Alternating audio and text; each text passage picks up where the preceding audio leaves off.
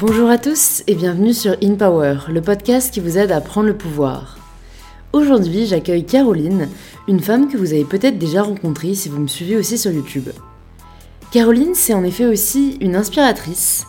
Euh, elle est dans le secteur du sport et du bien-être, autour duquel elle a montré sa propre boîte, dont vous allez voir, elle parle en toute transparence. Caroline vous partage dans cet épisode ses conseils pour se lancer sur les réseaux et ce qui l'a personnellement aidé à développer sa communauté. On échange aussi sur les réalités qui existent derrière Instagram et sur les pressions qui sont présentes dans le milieu du fitness notamment, où le physique prône. On vous parle aussi en toute transparence des complexes et de ce qui nous a personnellement aidé à les surmonter et à être bien dans notre corps, et comment réussir à passer au-dessus des critiques et des haters présents au quotidien sur les réseaux sociaux. Enfin, on discute également entrepreneuriat et on réfléchit à pourquoi c'est encore mal vu aujourd'hui de voir une femme qui réussit et qui a de l'ambition. Et juste avant de passer à l'épisode, j'aimerais juste prendre quelques secondes pour remercier Pauline qui a laissé son avis sur InPower. Je t'ai découverte sur Instagram et j'adore, je regarde tes vidéos et j'écoute tes podcasts. Ils me motivent et me permettent de m'accepter moi-même dans ma tête et dans mon corps. Alors merci beaucoup, tu fais de moi une meilleure personne. C'est vraiment hyper gentil de ta part, Pauline, d'avoir pris une minute pour m'écrire ces quelques lignes. Ça me touche beaucoup et je remercie sincèrement chacun et chacune d'entre vous qui prennent le temps de laisser 5 étoiles sur InPower sur Apple Podcast, ainsi qu'un petit commentaire. Je vous propose maintenant de rejoindre notre discussion avec Caroline pour ce tout nouvel épisode d'InPower. C'est même plus. Dans le marketing, dans le, dans le commerce et dans le, dans le business, la concurrence est la pièce maîtresse de ta réussite. Si tu n'as pas de concurrence, tu ne peux pas réussir en fait. Et en plus, je trouve que tu peux pas t'améliorer. Hein D'un côté, la concurrence a du bon parce que ça te pousse à aller dans tes retranchements, à quand même essayer de proposer quelque chose de, même si on dit pas révolutionnaire, au moins d'innovant, tu vois, qui, qui, te correspond plus toi, qui peut plus plaire à, à, à la demande. Et donc, c'est sain au final si elle ne devient pas justement nocive. Et la concurrence, ça fait ta pub indirectement parce que ton, ta communauté va aussi aller se mélanger avec les communautés des, des autres, des autres personnes. Et, euh, ouais, tout est une question Indirectement, quand quelqu'un sort quelque chose, il fait ta pub, même mhm. s'il n'y a pas de lien direct. Du coup, quand même, pour vous dire un peu euh, là avec qui je suis, je suis avec Caroline. Oui, salut à tous. Caroline qui est euh, une amie euh, qu'on s'est rencontrée en fait bah, via Instagram parce qu'elle est aussi inspiratrice et elle, elle est vraiment spécialisée dans le milieu du sport, de, de la nutrition, enfin en fait de ce que j'appelle un healthy lifestyle de manière très positive, ce qui est quand même assez dur à trouver. Du coup, là, vu qu'on a commencé un peu notre discussion directe sur l'entrepreneuriat, je me demande juste, toi, à quel moment ça t'est venu, euh, ce désir d'entreprendre ou cette volonté? Et comme ça, tu peux peut-être nous raconter un peu ton parcours, euh, pas forcément directement comment t'en es là, mais tu vois, nous en dire un peu plus sur euh, pourquoi est-ce que tu fais ça aujourd'hui, quoi. Alors à la base, je ne sais pas si je t'avais dit, et euh, comme ça tout le monde va le savoir, je sors du milieu de l'esthétique, de la beauté, et euh, quand j'étais beaucoup plus ado, je crois que je devais avoir 18 ans, j'ai voulu, je crois que c'est la première fois que je vais le dire ça, euh, j'ai voulu entrer dans le domaine de l'esthétique parce que je me sentais très mal dans mon corps, et tu as le gros cliché de te dire, dès l'instant où tu fais des milieux qui sont dans, enfin, des milieux de la beauté, ça va te rendre plus belle, et c'est, enfin, c'est hyper égoïste, hyper égocentrique. Au final, pas du tout, hein, parce que dans ces milieux-là, c'est juste, enfin, toi t'es dégueulasse, mais tu rends le client beau et tu te rends compte que tu n'as même plus du tout le temps de t'occuper de toi. Et au fur et à mesure, je me suis dirigée vers des centres diététiques, minceur, tout ce qui était sur le corps m'intéressait de, dingue. Toujours avec un petit côté euh, égoïste de me dire si j'apprends des choses, je vais pouvoir les appliquer sur moi, tu vois. Euh, j'ai fait mon petit bout de chemin et au fur et à mesure du temps, je me suis rendu compte que tout ce milieu-là, il est génial. Hein. il, est, vraiment génial pour beaucoup de gens. Ça, donne confiance à, énormément de femmes euh, qui viennent dans les instituts et qui en ressortent tout simplement avec le sourire. Mais moi, je m'y retrouvais plus parce que les conseils que je pouvais donner, en fait, restaient sur le domaine du superficiel. Et au fur et à mesure du temps, à côté de ça, j'ai commencé à faire de plus en plus de sport, de plus en plus m'intéresser personnellement à la nutrition. Reconversion totale. En même temps que, que je bossais dans les centres minceurs, j'ai passé mon diplôme de, américain de, de personnel trainer. Et j'ai tout quitté et je me suis mis à mon, compte en, tant que coach coach privé, coach perso. Et puis après, tu as eu les réseaux sociaux, etc., qui ont fait un boom monstre. Moi, à la base des réseaux sociaux, je comptais pas du tout en faire un job. Hein. Ouais, vraiment pas, c'est venu de façon inopinée, totalement. Ouais. Tu as commencé à partager un peu euh, ta, ta, passion ou c'était venu Et de... même pas, à la base, mes réseaux sociaux. Alors, j'avais mon compte Instagram qui était hyper perso et pas du tout euh, en mode euh, je vais donner des conseils. C'était vraiment en mode bah tiens ce matin j'ai fait ci, ce, matin, ce midi j'ai fait ça. Enfin, Instagram, il y a 2, 3, 3 4 ans, c'était Ouais, ça. hein. C'était beaucoup ouais. plus spontané, c'était plus du racontage de vie, un genre de journal intime, qu'aujourd'hui où tu peux vraiment faire quelque chose aussi de vraiment partager tes conseils, partager des astuces, partager des... Comme un blog, en fait, Instagram, c'est plus devenu un blog aujourd'hui. Ouais. Avant, c'était beaucoup plus du racontage de vie, du, ouais, du journal intime. Et du coup, euh, je sais plus pourquoi je parlais de ça. Bah du coup, euh, je te demandais, oui, si Oui. t'as commencé à partager directement juste ta passion, ou si c'était, bah, comme tu dis, un truc perso. Et au final, est-ce que c'est les gens qui ont commencé à te demander plus de conseils, ou à quel moment t'as commencé à l'utiliser aussi pour servir euh, bah, ton, ton job, en fait? Alors, YouTube, à la base, quand j'ai commencé, les deux, trois premières vidéos que j'ai sorties, c'était purement professionnel dans le sens où je me suis dit, mais coacher, les gens que je coach en privé, vont avoir un contenu visuel euh, qui va être, euh, comment dire, le petit plus euh, en plus de mes coachings. J'ai fait une vidéo qui a explosé, qui a fait un buzz monstre, un buzz monstre à l'époque du squat où tout le monde disait faites les squats challenge machin. Moi j'ai dit vous me gonflez avec le squat, arrêtez avec vos squats parce que c'est pas du tout l'exercice de ouf pour les fessiers. Cette vidéo a fait le buzz. Là je me suis dit ok, il est en train de se passer quelque chose sur YouTube. J'avais pris genre 50 000 abonnés, quelque chose comme ça en une ou deux semaines. C'était monté mais dingue, un truc de fou.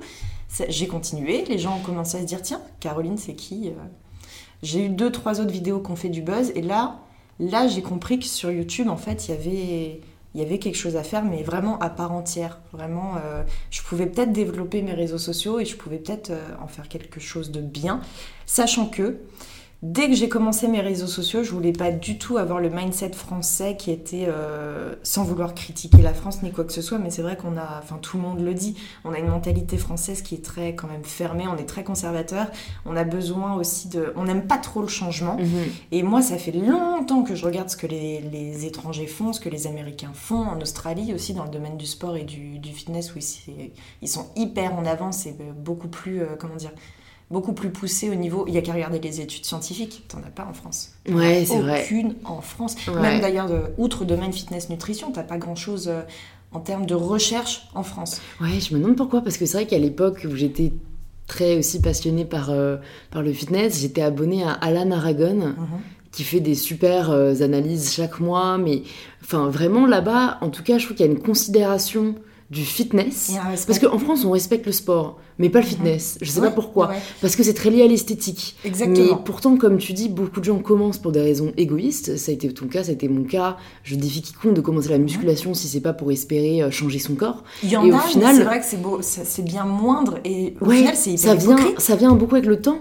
C'est qu'après, euh, aujourd'hui, euh, je reste et je fais autant de séances parce que j'adore me dépasser et parce que je trouve que c'est un des sports où t'es le plus autonome, maître de toi-même, tu dépends de personne. Enfin, tu vois, je trouve que ça se découvre au fur et à mesure. Et c'est vrai qu'aux États-Unis et en Australie notamment, il y a, une.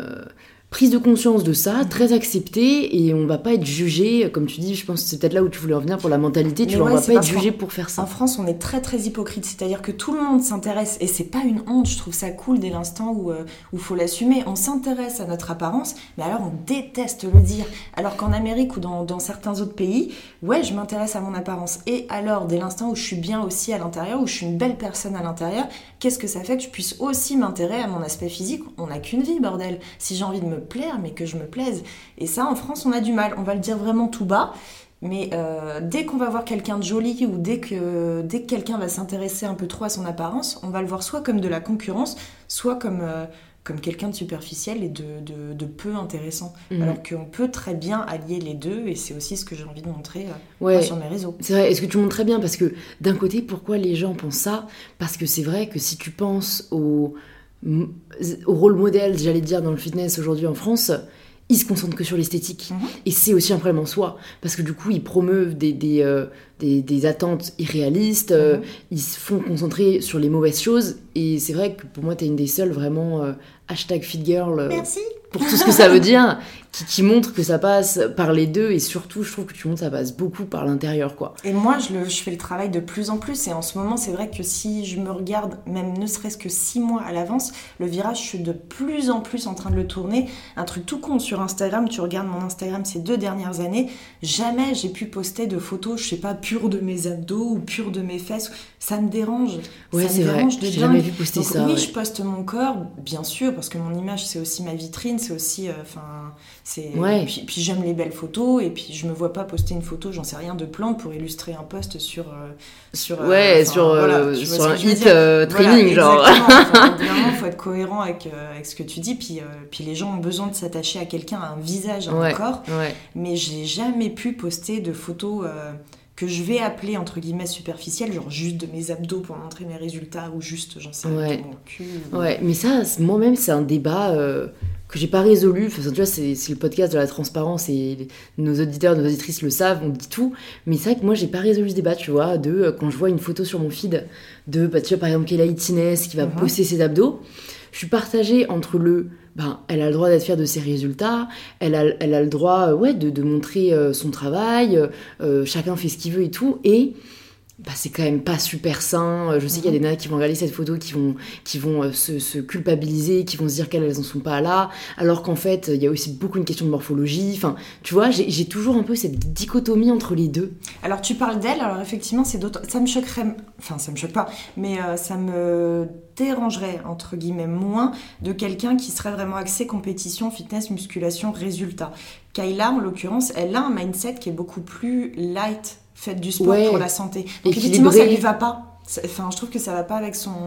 Quelqu'un qui va être vraiment axé sur le physique, euh, comme. euh, Les body je- competition, voilà, euh, c'est vrai que d'un Là, côté. ça, euh, ça me dérange. Enfin, qu'elle monte ses abdos, je me dis, bah ok, elle en sèche, c'est. enfin, Ouais, tu vois, d'un côté, elle fait une compétition mindset, pour ça, ouais. Ouais, voilà, exactement. Mm. Que, euh, que quelqu'un qui va plus prôner le, le côté healthy lifestyle dans sa globalité, dans sa globalité, ça me. Je trouve ça, Ça- pas cohérent. ouais. Voilà. Mais bon, en fait, maintenant j'arrête de juger, c'est plus simple. Mais parfois, voilà, Ouais, t'as des pensées qui te viennent, euh, forcément. Ouais, moi maintenant. Mais d'ailleurs, c'est c'est un truc euh, que, que je me demande aussi pour toi, vu que t'es quand même dans ce milieu depuis quelques années et que tu comptes, à mon avis, rester pour quelques années encore. euh, Est-ce que c'est pas dur pour toi de ne pas te comparer quand même aux, aux autres? Parce que, comme tu dis, ton corps, c'est quand même ta vitrine, c'est quand même le cœur de ton business. Et c'est vrai que. Aujourd'hui, moi je fais toujours du sport, mais c'est vraiment beaucoup plus personnel, c'est plus du tout professionnel comme mon compte a pu l'être au départ.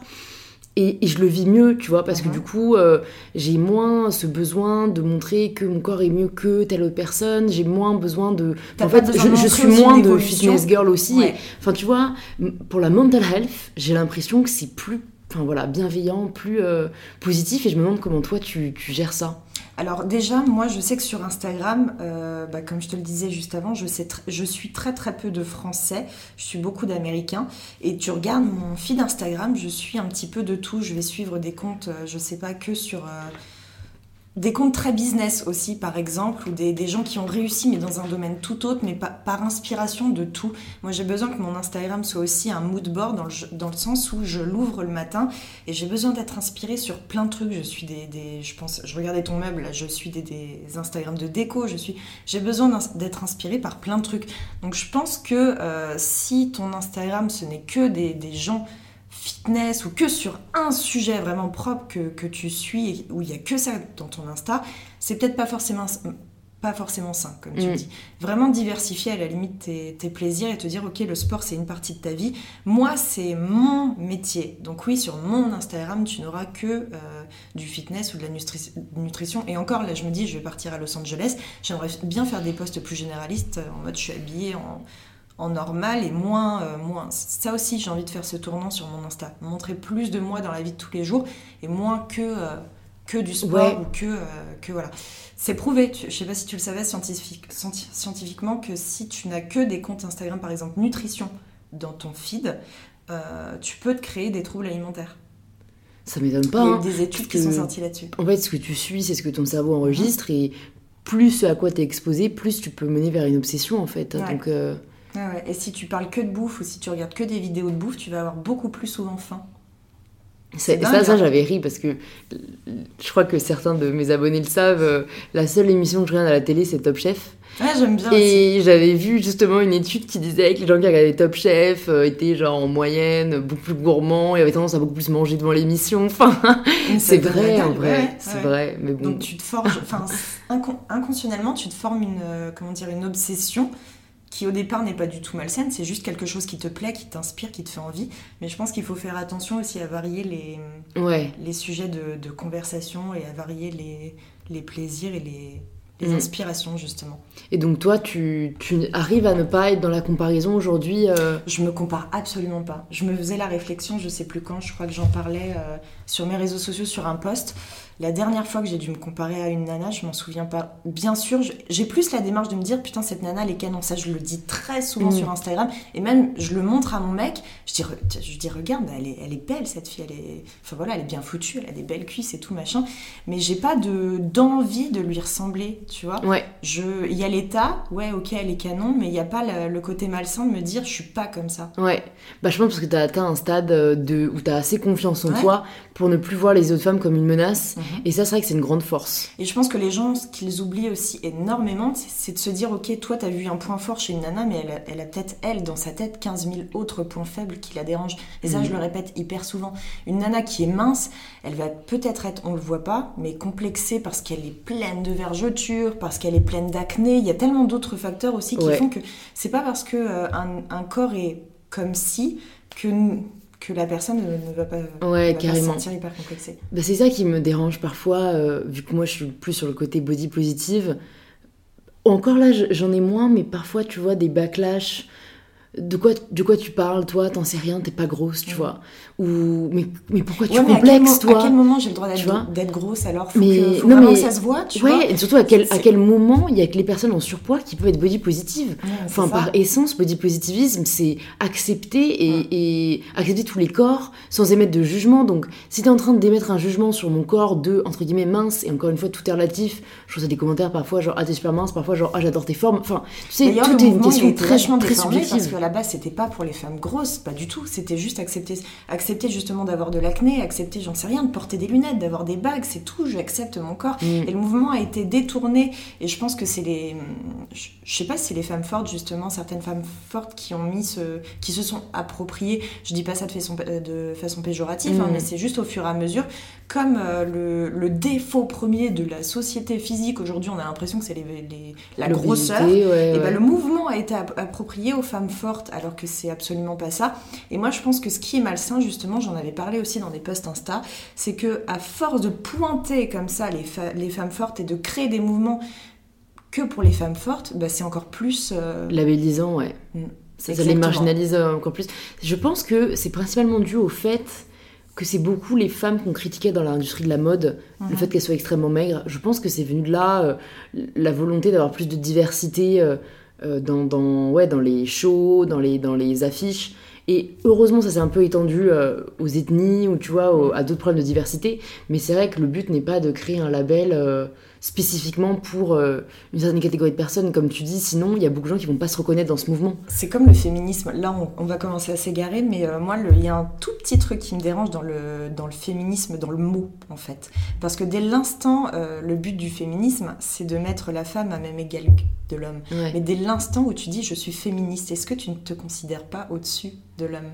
Tu Bah, vois ce que parce je veux que, dire? Parce que c'est la connotation qu'on a donnée au mot. Ouais. Ça, ça ne devrait pas. Je, je suis d'accord avec toi dans le sens où euh, c'est comme ça qu'on l'a fait connoter. Ouais. Et c'est intéressant parce que euh, bah, moi, mon podcast est quand même assez ouvertement féministe et j'ai reçu beaucoup de, de- de féministes très experts Ah, sur le moi, je sujet. me suis tellement devenue depuis que je suis sur les réseaux Ouais. sociaux parce que les- YouTube, s'il y a bien un truc que ça m'a montré, c'est le non-respect des, des mecs envers les nanas. Ah oui, c'est un ça, scandale. Ça Moi, je- explosé à la tronche. Mais du coup, de fou. Ces nanas-là, me... enfin, il y a, je crois que c'est, je crois que c'est Noémie Delattre qui me disait qu'il y a eu euh, une euh, campagne en fait contre le mot féministe euh, au début du XXe siècle pour justement qu'on qu'on en arrive à cette connotation péjorative. Mhm.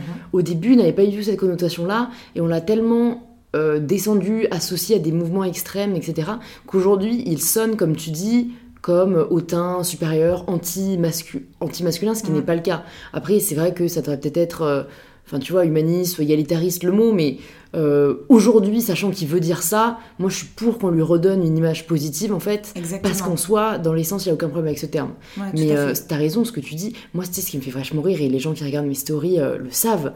Mais vu que moi, je fais beaucoup de posts sur le sujet, ce qui est tellement drôle, c'est que les hommes vont toujours le ramener à eux. Mhm. Ou, ou- ou genre, typique, j'ai j'ai une vidéo, je viens de voir, qui va faire un million de vues sur YouTube. Euh, la vidéo la plus mal montée de ma chaîne, que j'ai juste fait euh, euh, à l'arrache l'an dernier quand je faisais une vidéo par jour. Et c'est sur mon corps, et sur le fait justement de s'accepter. tu verrais tous les commentaires de mecs. C'est-à-dire que les commentaires de filles, c'est-à-dire elles ont vraiment compris la vidéo, normal, ça s'adressait à elles, et voilà, c'était pour elles. Elles vont commenter. Elles, elles, se mettent à ta place. Voilà, elles disent bah merci, merci de montrer que les femmes, enfin c'est une diversité, qu'on n'a pas vraiment de ces différences et tout. Et les hommes, c'est que mais mais pourquoi tu complexes? Tu n'as pas à complexer. Moi, j'adorais avoir une fille comme toi, clin d'œil. Mais je vais très bien. Ma la vidéo n'était pas pour moi. tu me parles de toi? La, la, tu ouais, truc, la, ouais, non, Et surtout, en fait, ils veulent me rassurer. À chaque fois, dans les posts ou les vidéos que je vais faire, ça va être Mais t'inquiète, arrête de culpabiliser, arrête de complexer, tu sais ce côté hyper paternaliste et je suis là j'ai envie de leur dire mais, mais tout va bien pour moi les gars paternaliste c'est te dire moi qui suis au-dessus de toi bah tiens je te donne le conseil ouais moralisateur voilà exactement tu vois c'est très et, et c'est super drôle bah encore encore avant-hier j'ai sorti une photo euh, donc arrêtez de juger les femmes aux vêtements qu'elles portent et beaucoup d'hommes euh, enfin beaucoup d'hommes c'est pas vrai mais deux trois mecs ont, commenté euh, ouais mais ça vaut aussi pour les mecs mais je sais je parle juste de ma réalité en tant que femme, parce que je peux pas parler en ton nom si je ne sais pas ce que tu vis. Moi, ce que je vis, c'est que je me fais siffler dans la rue quasiment tous les jours. Non, mais.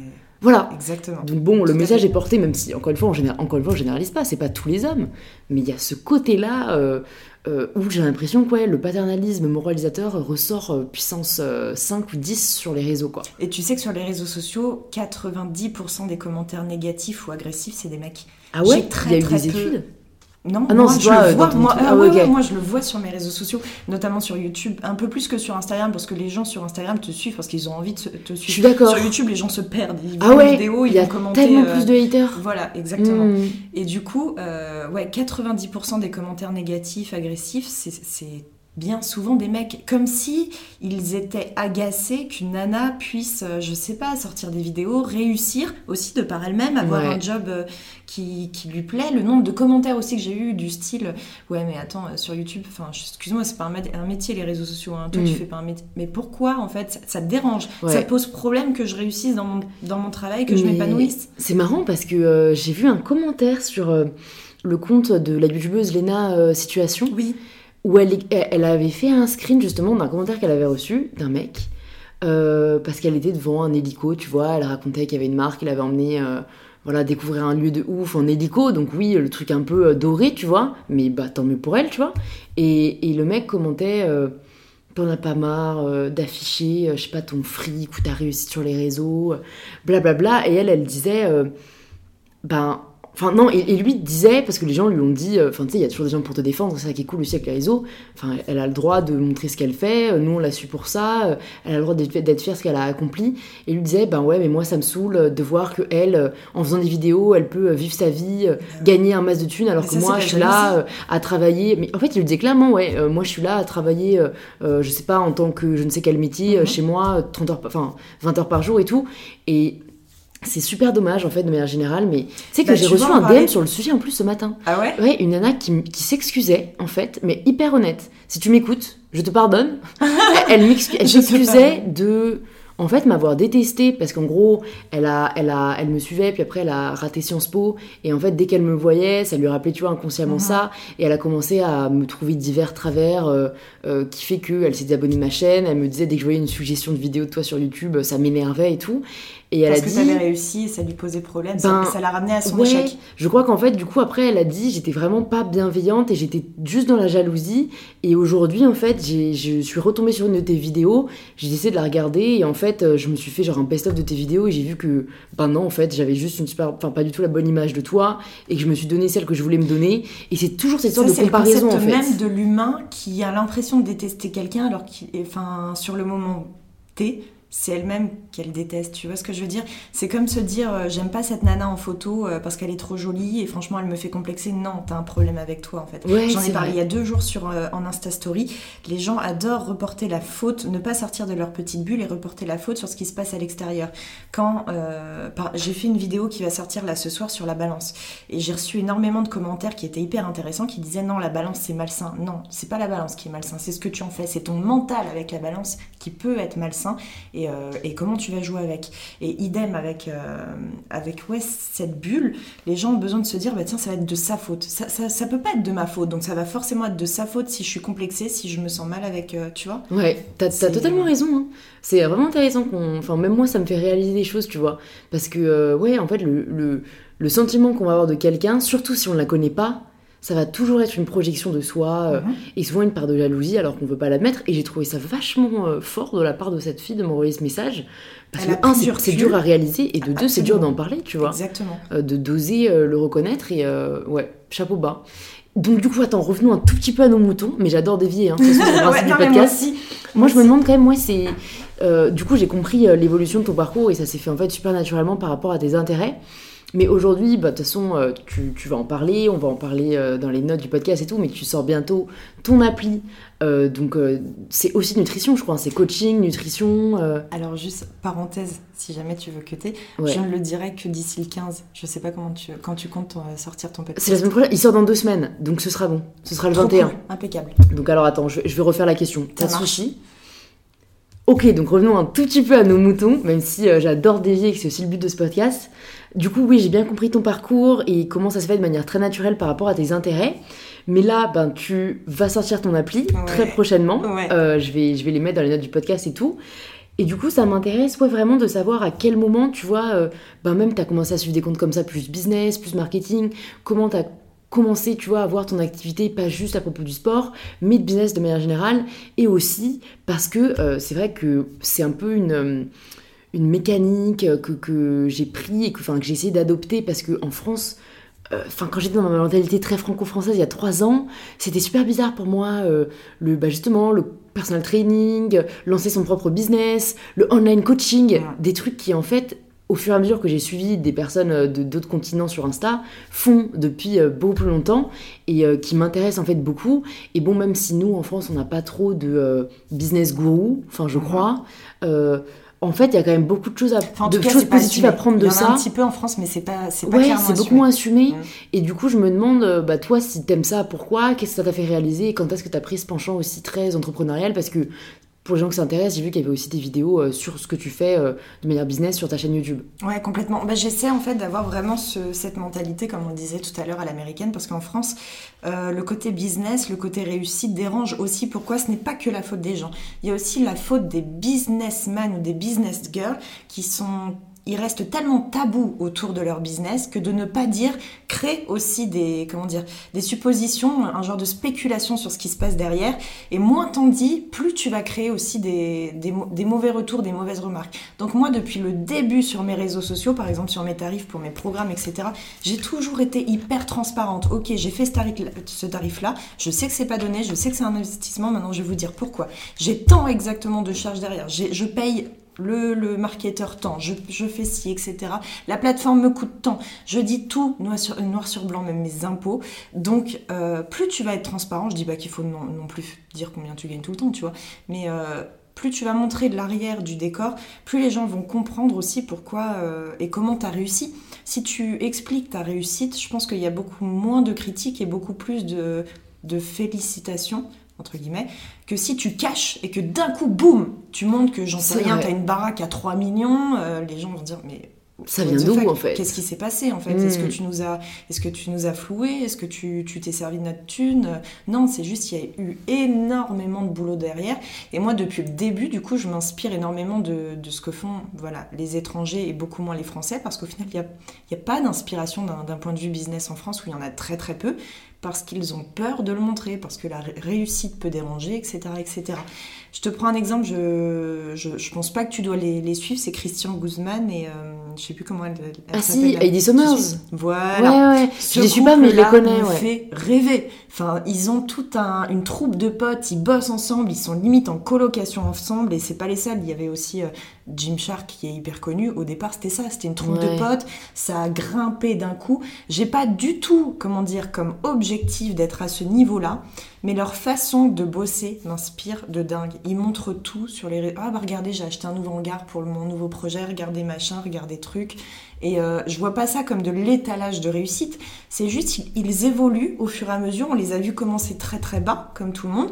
Ils évoluent, ils montrent les choses et, euh, et c'est très inspirant parce que ils disent noir sur blanc comment ils font et ça t'aide aussi toi, toi, dans, ta- dans Ouais. ta projection, dans ton, dans ton plan, dans, ton, dans tout ça. Donc moi c'est vrai que quand j'ai commencé à créer euh, un petit peu mes guides, j'avais déjà pas du tout le projet de faire comme comme c'était le buzz en ce moment sur, les, sur Internet, des, juste des e-books ou etc. Ça, on l'avait déjà vu partout, ce que les Américains faisaient déjà il y a 10 ans, tu vois. Mm, mm. Donc je me suis dit comment déjà de me, me démarquer un petit peu de ce point de vue-là. C'est pour ça que j'ai créé les plateformes avec aussi des vidéos, un truc beaucoup plus euh, interactif. Et euh, l'application, j'en ai parlé avec deux trois personnes et euh, tout le monde m'a dit, même des gens dans le marketing ou dans les- le développement, tout le monde m'a dit, en France, dans l'influencing français, personne pour l'instant a eu, excuse-moi du, excusez-moi du terme, les couilles de le faire parce Mm. que en fait ça fait peur parce qu'en France personne, euh, enfin voilà. Et c'est pour ça que l'application, ça je me suis dit mais c'est ça qu'il faut que je fasse en fait. Ouais, Il faut au bout d'un moment euh, prendre des risques. ouais. Il faut absolument te mettre en danger. C'est énormément d'investissement, autant d'un point de vue euh, humain que d'un point de vue financier, que, que de tout, pour tout, pour tous les gens qui se Mm. rendent pas, se rendent pas compte parce qu'ils voient un petit téléphone qui est tout petit et, euh, Et ils ouvrent l'app et comme par magie, elle est là, quoi. Mais voilà, c'est Ouais. ça, alors que c'est tellement, mon Dieu, de, de boulot, aussi d'un point de vue légal, hein, parce Ouais. que tu commences à entrer dans des démarches, il faut vraiment... euh, Oh là, dépôt de ma marque, l'administratif. en- En France, pour ça aussi, on a une catastrophe. Je pense que c'est pour ça aussi qu'il y a moins de- d'entrepreneuriat pur ou de lancement de business. C'est parce qu'on est tellement. euh, dans- c'est bien dans un sens, parce que c'est carré et tout. Mm. Mais par contre, ça te freine sur beaucoup de trucs et ça t'empêche aussi de faire euh, pas mal de choses. Mais euh, c'est énormément de boulot, mais j'avais envie de tout simplement créer un. Pas in- Alors, du coup, c'est pas innovant, comme on disait tout à l'heure.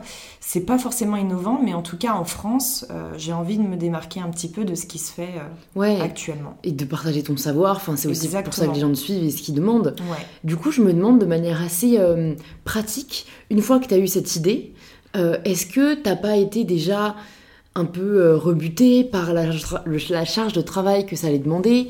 Est-ce que tu as eu conscience de cette charge de travail? Comment juste est-ce que tu as fait le premier pas? Parce que parfois on a des idées mais on sait pas par où commencer. Et je trouve que c'est le plus dur. Et une fois qu'on a mis le pied à l'étrier, on peut faire partir le cheval, tu vois, mais toi, comment t'as mis le pied à l'étrier et comment ça s'est un peu organisé après? Alors, il y avait un, depuis un bout de temps, ma communauté me disait pourquoi tu lances pas ton appli On devrait trop avoir ton appli. Alors, au départ, il y a deux ans, quand on m'a sorti les premiers euh, commentaires comme ça, j'ai directement, je disais, j'étais hyper honnête justement là-dessus. J'aimerais trop, hein, mais ça coûte une blinde, ça coûte une blinde. Donc, euh, j'ai attendu tout simplement de mettre de l'argent de côté, de, déjà me créer un petit fonds de départ. faut aussi bien s'entourer, faut trouver les bonnes personnes, des personnes aussi qui t'inspirent d'un point de vue euh, boulot, mais pas forcément, comment dire, pas sur les réseaux sociaux. Les gens qui sont autour de toi, tu connais le proverbe, tu es la moyenne des cinq personnes qui t'entourent. ouais. Bah voilà. Et euh, je pense qu'il fallait aussi que je me crée un entourage euh, professionnel qui soit euh, propice à ce style de création. Pour la charge de travail, je pense que tu vas être d'accord avec moi. Dès l'instant où tu es sur les réseaux sociaux, tu ne comptes tellement plus ton temps de travail, donc plus Ouais. ou enfin encore un peu plus, bah pourquoi pas. hein. C'est vrai que là, c'est C'est du Voilà. non-stop, les gars. C'est du non-stop. Exactement. Et là, c'est, c'est, ouais, je suis arrivée, je pense, à une quantité de travail où il faudra absolument que je me prenne quand même des vacances après, parce que euh, je pourrais frôler d'ici peu de temps le, le burn-out, je pense. Putain, mais tu t'as tellement tellement zéro de- cerne. C'est incroyable. vrai ah ouais. Ah, vive l'anti-cerne Ah, t'as l'air pimpé là. Je te jure, si, Bah, jamais je ne savais pas tout ce que tu J'ai des travailles. poches, mais j'ai jamais de cerne, jamais Ouais, ouais, c'est une question de. Mais c'est mais- un- Ça, c'est horrible quand les gens te, te le font remarquer en plus. Ah, t'as l'air fatigué en ce moment. Oui, je sais, je bosse sur mon Mais on me le six dit mois comme un chien. je l'ai jamais pas le pris parce que c'est vrai, j'ai tout le temps l'air fatiguée, donc euh, quand on me le dit en commentaire, je dis bah oui, je suis Ah, crevée. pas du tout. C'est vrai Ouais. Ah bah tant mieux, tant mieux, tant mieux, tant mieux. Pourtant, euh, euh, ouais, tu, tu sens que là, t'arrives à la fin et tu vas essayer de te. Déjà d'un point de vue euh, d'un point de vue stress aussi parce que ça ça pompe tellement d'énergie. Moi je suis stressée de la life au niveau pro, j'ai tout le temps envie que ce soit parfait et les gens autour de moi apprennent aussi à me freiner du style mais au- au lancement, tu pourras pas faire quelque chose de parfait parce qu'il y a des choses aussi que tu vois après, il y a des choses que tu peaufines avec le retour expérience, avec Ouais. euh, donc tu peux pas faire quelque chose de parfait. Et, euh, alors que moi, je veux vraiment le- la perfection dès Ouais. le départ, tout le temps, tout le temps, tout le temps, même pour moi-même, ne serait-ce que pour une photo Instagram, pour un post, euh, pour tout. Et du coup, il faut, faut apprendre aussi à relativiser et te dire, mais... euh, Done is better than perfect. ouais, Ce proverbe est assez pertinent aussi. Du coup, ben, c'est intéressant. Ouais, t'as vraiment choisi du coup de bien t'entourer. Enfin, c'est c'est ce que j'en ressors. Comment est-ce que t'as su quel profil au début rechercher et, et qui t'es allé chercher Parce que je sais que tu travailles avec euh, ton, ton copain. Ouais, exactement. Euh, donc, euh, donc ça, c'est plutôt... Enfin, tu vas nous dire un peu peut-être ce, ce, euh, de quoi il est en charge. Et après, enfin voilà, comment... T'as t'as juste, tu t'es dit, bon, allez, on construit l'appli, ça y est, développement, comment est-ce que t'as fait vraiment les, les premiers pas, quoi? Alors, j'ai eu de la chance, euh, enfin, moi et mon copain, on a eu de la chance, puisqu'il est aussi bien entouré de son côté, dans le sens où ses amis sont déjà dans l'auto-entrepreneuriat, ils sont déjà, euh, et en l'occurrence, les gens qui bossent avec nous, à la base, c'est ses potes. D'accord. Qui sont, du coup, rentrés dans l'équipe et rentrés dans, dans, tout ce staff de l'appli. Euh, ensuite, pour ce qui est des, des, gens un peu plus éloignés, par exemple, voilà, les potes de Rudy, donc mon copain s'appelle Rudy, euh, ses potes, il y en a un, c'est le développeur, il y en a sa chérie, donc ils sont en couple, c'est notre comptable, truc tout bête, donc déjà, euh, on se voit hyper souvent et c'est Ouais. grave pratique. Ensuite, pour la recherche, il y a des gens qui sont venus à moi naturellement. Donc, euh, tu fais confiance, tu testes. Il y en a, ça fonctionne. Il y en a d'autres, ça fonctionne pas. Mais pas parce qu'ils bossent mal, c'est plus parce que tu attends un- une façon de bosser différente. C'est Ouais. pas que le boulot est, est mauvais, c'est juste que ça. Ouais, colle- y a pas d'atome voilà. Ça colle pas. Et euh, en tout cas, ça s'est jamais mal terminé. Et euh, dès le début, je crois que toutes les personnes qui ont commencé avec moi pour l'instant sur l'appli, bah oui, elles sont toutes encore euh, ici aujourd'hui. C'est un truc qu'on est en train de monter tous ensemble. Je me vois pas comme la pièce maîtresse de l'application. On est neuf dessus. Pour moi, on est, j'ai exactement le même rôle, enfin la même quantité de boulot que les que Huit autres. Ouais. Ouais. On est une équipe. Je suis pas. euh, certes, c'est ma tronche sur l'application, mais pour moi, toutes les autres personnes qui bossent là- là-dessus sont tout aussi importantes et se Ouais. sentent tout aussi impliquées que moi. Donc ça, c'est génial. C'est cool ça. C'est, ça Ouais. doit être difficile en vrai, je trouve, parce que est-ce que il y a pas ce problème de bah toi t'as vraiment ta vision de la chose et c'est quand même ça doit quand même ressembler à ta vision. Est-ce que en fait eux ont quand même conscience de ça et du coup l'autorité euh, est respectée Il n'y a Ou pas est-ce que- d'autorité. Tu D'accord, ok. Directement, je te coupe là-dessus. Il y a aucune autorité. Il y a des idées, il n'y a pas d'autorité. Donc chacun va dire, bah tiens, moi je ferais plus les choses comme ça, etc. Bien sûr que des fois on n'est pas d'accord. Ouais. Mais jamais de la vie. Moi, je me souviens pas de, en deux ans de qu'on est sur ce projet-là, je me souviens pas du tout d'une seule engueulade. C'est dingue. Ah, En fait, euh, tu peux ne pas être d'accord, bah, soit en fait euh, tu, tu, tu mets un petit peu ta fierté de côté, puis tu vas tester ce que la personne dit, puis soit tu te rends compte, et ou elle-même se rend compte que ce qu'elle disait n'était pas correct, donc elle revient sur ses propos, soit moi je me dis, bah, finalement elle avait raison, donc on reste là-dessus, Euh, mais il n'y a jamais eu... euh, jamais eu mais- matière à s'engueuler, jamais, jamais, jamais. Je pense qu'aussi c'est la mentalité de départ dans laquelle tu te lances dans un, dans un projet.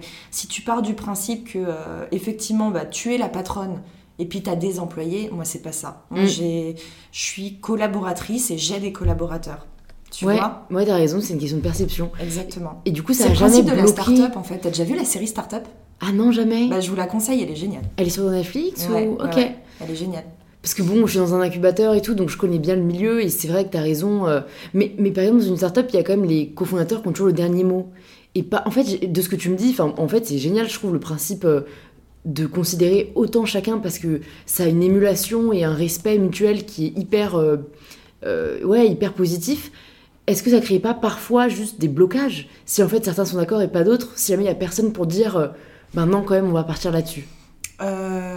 Jamais de blocage. Alors des fois la personne n'est pas d'accord et puis on va quand même lui dire bah, écoute si si teste et puis on verra au pire si j'ai tort.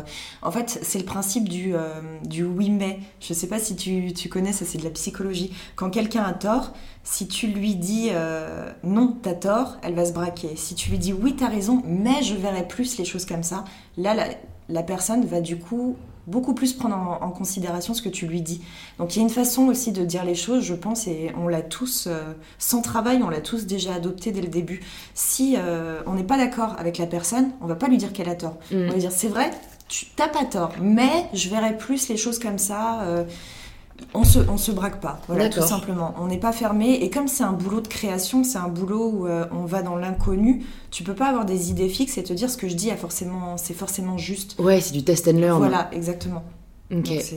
C'est- tout le temps de la remise en question et, euh, et même si t'as beau euh, penser savoir quelque chose, tu te rends compte deux mois après qu'au final Ouais. c'était mieux que la Ouais. personne d'à côté disait.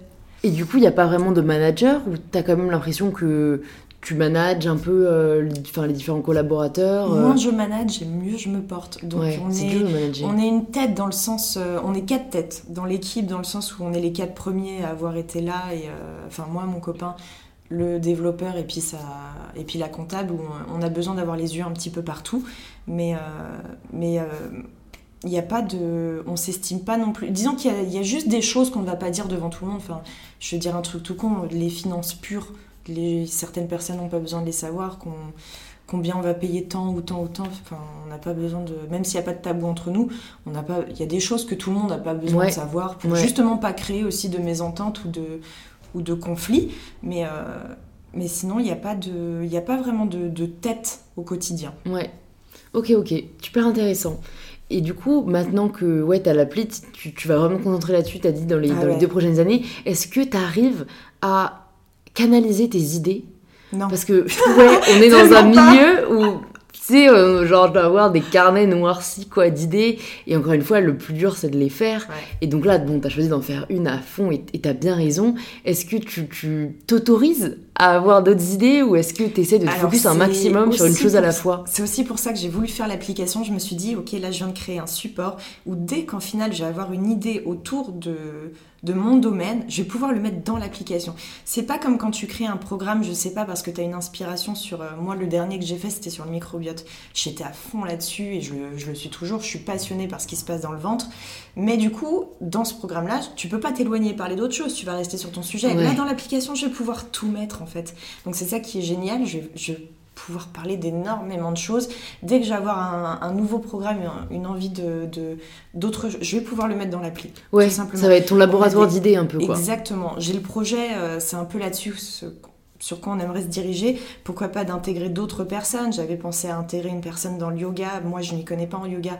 Pourquoi pas faire faire venir un programme yoga, pourquoi pas euh, toi qui fais des, des, podcasts et tout, pourquoi pas une fois nous mettre un podcast ou un truc du style, faire des collaborations en fait qui, qui me détacheraient, voilà, un petit peu de l'application et où les gens pourraient dire c'est leur petite Bible chaque matin. Mais j'ai pas envie que ce soit l'appli de Caroline. J'ai envie, que ce, envie que ce soit l'appli, une appli. De sport, de bien-être, euh, ouais, ouais, je vois ce que tu veux dire. Une appli de vie, je vais dire ça comme ça.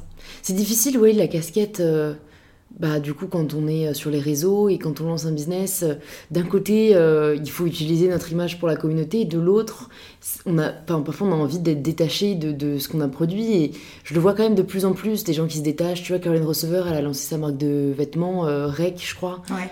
Elle se met jamais en avant, tu vois. même sur Vanderty, elle se mettait pas trop en avant. Ouais, exactement. et... Je pense que c'est important pour penser à l'après. Et moi, j'y pense déjà, tu m'en parlais tout à l'heure, de te dire, mais ok, dans 30 ans, tu auras plus le corps que tu as aujourd'hui, et c'est normal. Mm. Euh, mm. si tu pourras plus continuer à te mettre euh, peut-être en photo en bikini, je me le souhaite, hein, et puis même si j'ai le corps qui, qui va vers le bas, bah, c'est pas grave, ça va, mm, c'est la vie.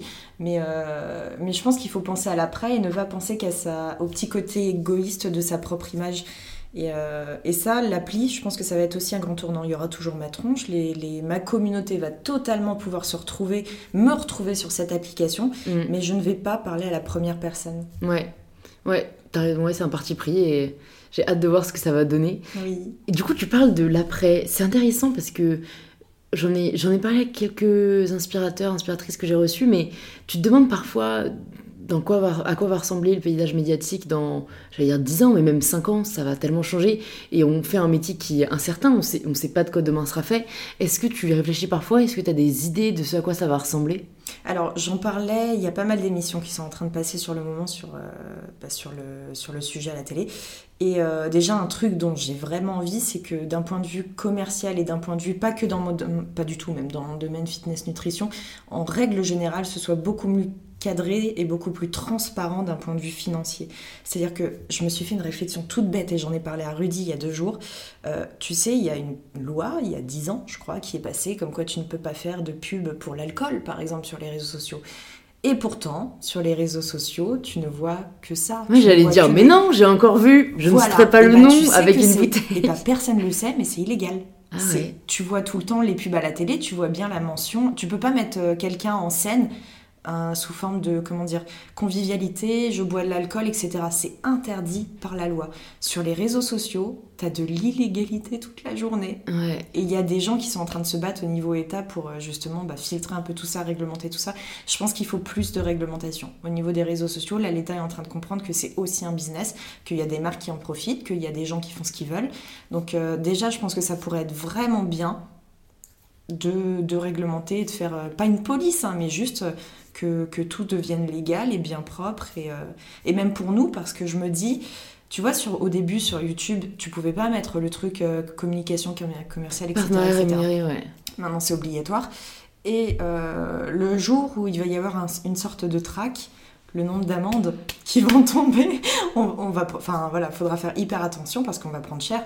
Donc je pense que déjà ça c'est vraiment important. Le côté administratif, le côté législation, c'est hyper hyper important. Après, imaginez ce qui peut se passer demain d'un point de vue contenu. J'ose espérer que ce sera toujours quand même un minimum spontané. J'ose espérer que ce sera toujours euh, une sorte de racontage de vie parce que moi c'est ça qui me plaît sur les réseaux sociaux. C'est j'adore faire mes posts Instagram mais qu'est-ce que je kiffe aussi faire mes stories sur l'instant T parce que je suis en train de vivre un truc et j'ai envie de le partager maintenant, mm. tu vois. Mm. Je veux conserver ce côté hyper spontané, ce côté proche. Euh. Moi le nombre de fois où des, des fois je vois une star à la télé puis je me dis tiens, qu'est-ce qu'elle est en train de faire tout de suite? Je vais sur Instagram et je vais voir ses stories, tu vois, je trouve ça cool. Ouais. Je trouve ça génial. Il y a ce côté proximité qui qui doit pas se perdre.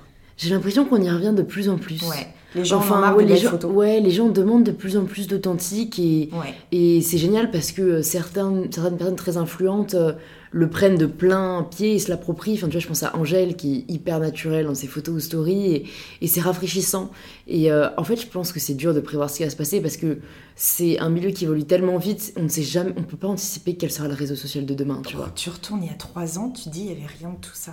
C'est un truc de dingue quand même. Enfin, si, il y a 3 ans, il y avait déjà tout. Ouais, il y a, non, oui, il y avait plus il y a 5-6 ans. Euh, ouais, c'est vrai, exact. le temps passe vite, hein, je te comprends. Mais moi, vu que j'ai rejoint Insta il y a 2 ans et demi, et que j'étais assez tard dans le, dans le game, je sais que ça existe depuis plus longtemps. Mais c'est clair que 2012, euh, bah, t'avais bah, rien. T'es de quelle année? Moi, je suis en 97. 97. Moi, je suis de 90. Du coup, j'ai connu la création de Facebook. Au départ, nous, c'était MSN, tu vois. le. Moi, j'étais sur MSN aussi. Hein. Tu l'as eu? Ah ouais, j'ai eu, eu MSN. Euh, je pense. Il y avait les Wiz. Ouais. tu dis, nous, notre génération, elle a connu MSN, création de Facebook, création d'Instagram, de Snapchat. Tu te rends compte en 10 ans ce qui s'est passé? Je, me, dis, c'est un truc de malade. Ça, c'est dingue. On peut partir plus loin. Création de Netflix, de création de. Fin... De Uber.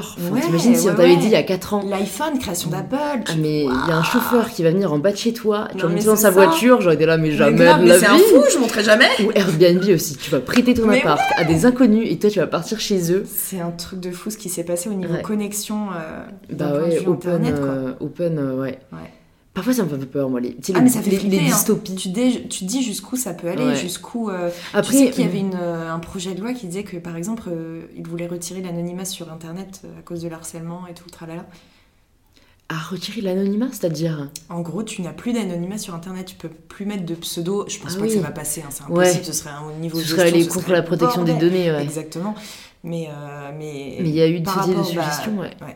En plus, c'est tellement dur à réguler, à réglementer Internet. On va prouver Comme ton identité, tout simplement. Ah ouais, ouais c'est vraiment chaud. Ok, bon, bah écoute, on arrive vers la fin, ça passe trop vite. Euh, je trouvais ça trop intéressant ah déjà. moi, je pouvais continuer jusqu'à ce soir là. Hein. mais grave, bah, une fois, au pire, on fera une partie 2. Dites-nous en commentaire, les amis, si vous voulez une partie 2. Du coup, j'aime bien euh, vers la fin donner peut-être des des, recommandations, tu vois, des petits tips pratiques que les gens euh, peuvent repartir, enfin avec, lesquels ils peuvent repartir.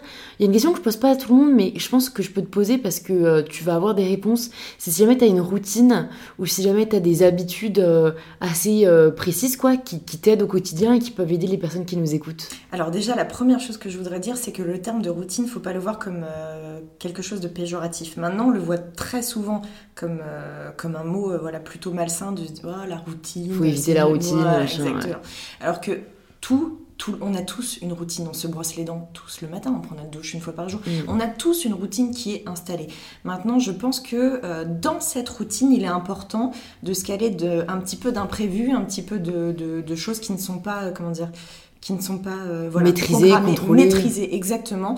Et c'est ce qui va faire que les journées seront particulièrement agréables tous les jours. Je ne me souviens plus du fond de ta question, du coup. Si tu as une routine, des habitudes euh, que les gens peuvent, euh, dans lesquelles ils peuvent s'inspirer ou qui t'ont aidé alors, j'ai pas de. J'ai pas pour le coup de routine. Attends, je suis en train de réfléchir. Parce que tu vois, il y en a, ouais, y en a qui méditent, il y en a ah, qui font du yoga. Est-ce que tu fais ton sport à une certaine heure, tu vois? Est-ce que tu fais pas du journaling Alors, d'un point de vue sport, etc., je pense qu'il serait plus malsain pour moi de m'imposer une routine dans le sens. Alors, déjà, j'ai une grande chance, la, la possibilité de ne pas m'imposer de routine parce que je travaille de chez moi mm. et parce que si je veux prendre ce temps, je le fais entre guillemets à n'importe quelle heure, même si j'ai des obligations. Pour quelqu'un qui bosse, je me mets à la place de quelqu'un qui bosse parce que je l'ai j'ai beaucoup, enfin pendant six ans j'ai été employée, j'ai eu des horaires de bureau. La routine m'aidait euh, fixer une heure, ça m'aider à être régulière. Maintenant, il faut savoir qu'au au départ, pour tout le monde, c'est le cas pour tout le monde, c'est une contrainte qui devient justement une habitude positive. Mm. Mais cette, euh, ce passage de contrainte, faut pas en avoir peur, faut pas avoir peur de se forcer parce que c'est c'est le cas de 90% des gens. Quand tu entames une, euh, une vie saine ou quand tu entames de un changement. Arrêter la clope, c'est juste une question d'habitude, par Mmh, exemple. mmh. Euh, quand tu vas freiner sur le sucre, ça va être une question d'habitude. Tu te dis, mais comment je faisais avant, en fait? Comment je faisais avant d'avoir ce- cette, euh, cette foutue habitude? Donc, ne pas avoir peur de se forcer, ne pas avoir peur de la contrainte et, euh, et rendre peut-être l'habitude qui peut paraître un peu désagréable, agréable par des petits... euh, par des petits ouais des petites astuces qu'est-ce que je peux te, te donner comme idée? Le sport un truc qui me fait kiffer c'est par exemple d'avoir des belles sapes me sentir jolie à la salle par Ouais. exemple me sentir Mm. jolie pour aller faire du sport je vais pas me pumper en me maquillant comme Jaja hein, mais disons que euh, juste me sentir bien dans mes fringues Euh, au niveau nutrition je le fais pas souvent, mais rendre mes, mes assiettes hyper canon, parce que ça, le mensonge des réseaux sociaux, non, on mange tous de la, bouille, de la bouillie dans notre assiette, c'est juste qu'on rend ça joli pour les photos. Mais pourquoi pas rendre effectivement son, son assiette vraiment belle de temps en temps? Pour, euh, voilà, la couleur, ça fait du bien, le, le visuel fait du bien. Euh, une autre habitude qui va être plus une habitude de vie, que moi je pratique très très très régu- régulièrement, c'est me poser deux secondes sur mes pensées et de me dire pourquoi est-ce que j'ai pensé de cette façon-ci négativement? Je vais te donner un exemple tout con. Si je suis dans la rue puis que je vais regarder une nana, et euh, on le fait tous, hein, il y a une pensée qui nous traverse la tête en disant bah, son pantalon il est moche. Pourquoi, pourquoi, pourquoi j'ai pensé comme ça en fait? Qu'est-ce qui a fait que. Pourquoi je suis désagréable comme ça? Donc essayer de transformer ces pensées du quotidien, j'en avais parlé en plus il n'y a pas longtemps sur les réseaux sociaux, pour, les, pour avoir une attitude beaucoup plus positive. Et ça, ça se ça, ça se transforme sur tellement de choses du quotidien, ça joue sur tellement de choses du quotidien. Si tu te dis, mais euh, oh, je suis fatiguée, j'ai pas envie, bah pourquoi? Réfléchis deux secondes, pourquoi pourquoi, pour- pourquoi t'as pas envie de faire euh, ce Mm. que tu devais faire? Qu'est-ce qui s'est Ouais. passé? Ou pourquoi t'es fatigué et comment tu peux y remédier, quoi? Exactement. Au lieu de toujours se plaindre, au lieu toujours d'avoir le. De, de- de subir, Ouais. Voilà, c'est ce que je dis tout le temps, devenir acteur en fait de sa vie, devenir. Mmh. euh, C'est le thème du podcast. c'est toi, ouais. Bah voilà, bien. je suis trop forte. Devenir, euh, devenir le producteur de ton film quotidien. Ouais. Voilà. C'est vrai que ça, je trouve, euh, il y a différentes catégories de personnes et je suis vraiment une, une fervente dé- défend- défendrice de chercher la solution plutôt que de voir le problème. Exactement. Et parfois, j'ai envie de secouer des potes qui me disent, euh, enfin, tu sais, qui vont se plaindre pour telle ou telle chose. Ah, euh, j'y arrive tu pas. vois, machin, que ce soit, ouais, pas? Et- C'est possible. Et, hein. ouais, et surtout, bah, change-le. Tu Mm. vois, c'est en vrai, quand, enfin, quand on veut, on peut. Alors, je sais qu'il y a toujours des raisons, oui ou non, mais au fond, fondamentalement, alors, parfois, tu on peux quoi. pas, mais il y a une raison en fait. Ouais. Euh, on peut pas dire non plus que tout Et à est ce moment-là, faut avancer. Voilà, Et à ce moment-là, faut exactement. pas ruminer. Et agis, réagis tout de suite maintenant. Mm. Euh, Soit tu prends un autre chemin, soit tu changes un tout petit peu ta façon de faire.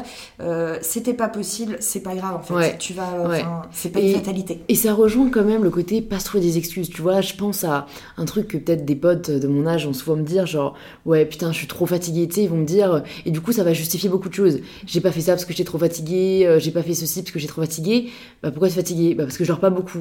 Et pourquoi tu dors pas beaucoup? Ils vont me dire parce que j'ai beaucoup de travail. Mais non, en fait, ils ont chillé, euh, procrastiné jusqu'à 2h du matin. Résultat, à 8h, Le ils sont crevés. Canapé, hein. Et en fait, c'est genre, ça fait du mal Mhm. parfois à, à réaliser et à prendre conscience, mais gars, c'est ta faute.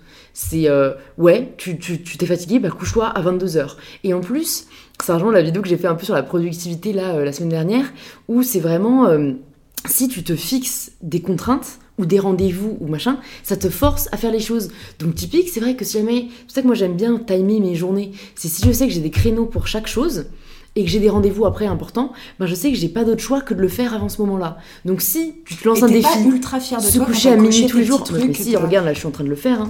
Non, mais tous les jours. Et du coup, t'as as un sentiment de satisfaction, genre, ah, exactement. c'est- un coche, mais qui fait tellement du bien. Moi, ça me fait tellement ça, ou un truc Ouais. justement, bah, par exemple, je vais, je vais être honnête avec toi, avant de partir euh, te voir, j'étais devant le. J'étais sur le canapé en train de bosser, j'étais à fond sur un truc. Puis tu sais, quand. Un, un état de fatigue, c'est pas vraiment de la fatigue au final, c'est juste l'état de te dire Ah, j'ai la flemme, putain, de me Ouais. lever, de prendre le, le Uber et de venir. Ah ouais. Euh, je serais venue, hein, t'inquiète pas, y a pas de souci. Mais en fait, maintenant que je suis là, tu vois, assise devant toi, bah, j'ai grave la pêche parce qu'on est dans. C'était c'était stimulant, c'était inspirant. Et puis euh, et puis je pourrais rester ouais jusqu'à 21h mais c'est parfois faut juste avoir le, c'est souvent le chemin pour arriver de A à B. B est hyper stimulant mais le chemin est un petit peu relou ouais. Euh, ouais. et ça c'est vrai que j'ai beau parfois être assez euh, manichéenne et dire quand on veut on peut. J'ai réalisé que la volonté ou, la flemme n'était pas répartie également chez les gens. Il y a des gens pour qui c'est vrai, ça demande un effort plus important, mhm. mais, mais, mais je crois en vous, ces personnes-là. Croyez en vous, vous pouvez quand même arriver au point B. Ah mais j'en suis certaine, j'en suis certaine. bon, du coup, je vais te poser bah, la dernière question, euh, signature du podcast. Ça signifie quoi pour toi prendre le pouvoir de sa vie? C'est ce qu'on disait justement juste avant, euh, devenir acteur, c'est-à-dire ne plus subir en fait les petites choses du quotidien, ne plus se dire euh, c'est de la faute des autres, ne plus euh, ne plus supporter ce qu'on n'a pas envie de supporter. C'est-à-dire qu'il se passe un truc dans ta vie, t'es pas satisfait de ce qui vient de se passer, ok, qu'est-ce que tu peux faire? Vas-y, mets ton plan d'action mets les choses en place pour, euh, pour changer ça. C'est euh, et ça se passe pour tout, tout, tout, tout, tous les jours. J'en sais rien, t'as pas envie de, de, faire le ménage. Ok, bah, qu'est-ce qui peut se passer pour que ce moment devienne, j'en sais rien, plus moins désagréable? Qu'est-ce qui... Mets-toi de la musique, mets-toi. Euh, pourquoi tu te mettrais pas une série à la télé en même temps que tu fais le ménage comme ça? Allez hop, deux en un, on, optimise. Il y a tellement de, de, solutions pour rendre son petit quotidien beaucoup plus beaucoup plus plaisant, beaucoup plus... Euh, et tous ces moments qui peuvent paraître désagréables, beaucoup plus plaisants. Mm. Et c'est devenir, voilà, devenir acteur, agir, ne plus être passif, ne plus se, se plaindre. Alors, ça fait du bien de se plaindre aussi de temps en temps, c'est nécessaire, mais euh, ne plus se plaindre pour rien, D'autant plus que c'est la plupart des gens se plaignent, euh, mais intérieurement, c'est dans leur tête, ils réfléchissent, ils se morfondent, c'est pas extériorisé, mais c'est presque encore pire. Mm. Donc, euh, donc ouais, agir. Trop cool, j'aime beaucoup ce mantra. bah, merci beaucoup Caro d'être venue, ça m'a fait trop plaisir. C'était une première pour moi. En plus, yes, j'espère que ça t'a plu, moi ça m'a grave plu. Où est-ce qu'on redirige les personnes qui nous écoutent et qui du coup là sont super curieux de ce que tu partages et de, qui veulent en savoir plus sur ce que tu fais? Sur Instagram et sur YouTube, donc ça porte tout simplement mon nom, c'est Caroline avec un K, .ro, le début de mon nom de famille. Trop cool, je mettrai ça dans les notes avec le lien aussi vers ton appli euh, si vous êtes curieux. Et on se dit à très vite Bisous Caro Bisous Merci à vous de nous avoir rejoints euh, pour cet échange avec Caro. S'il vous a plu, vous pouvez nous le faire savoir en partageant l'épisode autour de vous, en story ou en post Instagram. Vous pouvez être assuré que l'une d'entre nous deux au moins le verra et pourra échanger avec vous. N'oubliez pas de vous abonner également au podcast directement sur l'appli que vous êtes en train d'utiliser et on se retrouve mardi prochain à 7h pour le tout nouvel épisode d'InPower.